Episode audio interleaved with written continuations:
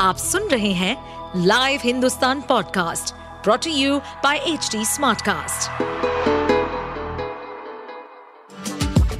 आपका स्वागत है दिल्ली एनसीआर की खबरें पॉडकास्ट में ये पॉडकास्ट आपको दिल्ली और एनसीआर की विभिन्न पार्टियों की राजनीतिक गतिविधियों, महत्वपूर्ण घटनाओं और अपराध के मामलों में गहराई तक ले जाएगा इस पॉडकास्ट में हम विश्लेषण करेंगे उन खबरों और विकास से जुड़ी सभी जानकारी और फैसलों को जिनसे देश की राजधानी और उसके लोगों पर गहरा प्रभाव पड़ता है।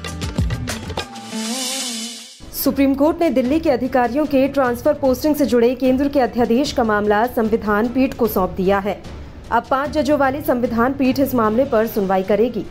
केंद्र के अध्यादेश के खिलाफ दिल्ली सरकार ने सुप्रीम कोर्ट में याचिका दायर की थी। मंगलवार को याचिका पर सुनवाई करते हुए सुप्रीम कोर्ट ने संकेत दिए थे कि वह इस मामले को संवैधानिक पीठ के पास भेज सकते हैं।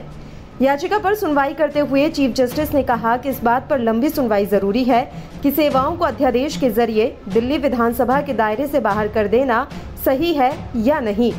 दिल्ली के एलजी की ओर से पेश हुए वरिष्ठ वकील हरीश सालवे ने कहा कि संसद में बिल पेश हो जाने के बाद अध्यादेश के मसले पर विचार की ज़रूरत ही नहीं रहेगी। इस पर सीजीआई ने कहा कि हम तब तक इंतज़ार नहीं कर सकते। दिल्ली सरकार के वकील अभिषेक मनु सिंघवी ने संविधान पीठ में जल्द सुनवाई की मांग की थी, जिस पर चीफ जस्टिस डीवाई चंद्रचूड़ ने कहा कि आदेश शाम तक अपलोड किया जाएगा। उसमें सुनवाई की तारीख भी बताई जाएगी। वहीं केंद्र सरकार संसद के मानसून सत्र में इस अध्यादेश को लेकर विधेयक भी पेश करने वाली है। आम आदमी पार्टी इस अध्यादेश का पुरजोर विरोध कर रही है। दिल्ली के सीएम अरविंद केजरीवाल इस अध्यादेश के खिलाफ समर्थन जुटाने के लिए कई विपक्षी नेताओं से मुलाकात भी कर चुके हैं। सीएम केजरीवाल ने विपक्षी दलों से संसद में इस अध्यादेश से संबंधित बिल का विरोध करने का आग्रह किया है। कांग्रेस समेत कई विपक्षी दलों ने आम आदमी पार्टी को सपोर्ट करने का आश्वासन दिया है।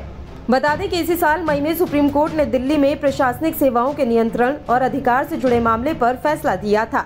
सुप्रीम कोर्ट ने साफ़ कर दिया था कि पुलिस, ज़मीन और पब्लिक ऑर्डर को छोड़कर बाकी सभी दूसरे मसलों पर उपराज्यपाल को दिल्ली सरकार की सलाह माननी होगी।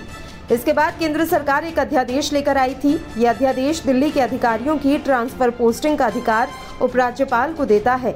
दिल्ली सरकार और आम आदमी पार्टी इस अध्यादेश का विरोध कर रही है। आप सुन रहे थे हमारे पॉडकास्ट दिल्ली एनसीआर की खबरें। ऐसी ही अपराध जगत से जुड़ी, राजनीति और विकास जैसी खबरों के लिए हमें फॉलो कर सकते हैं।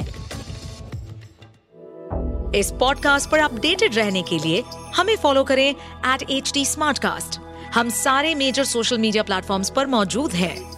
और ऐसे पॉडकास्ट सुनने के लिए log on to W W W dot H D smart cast dot com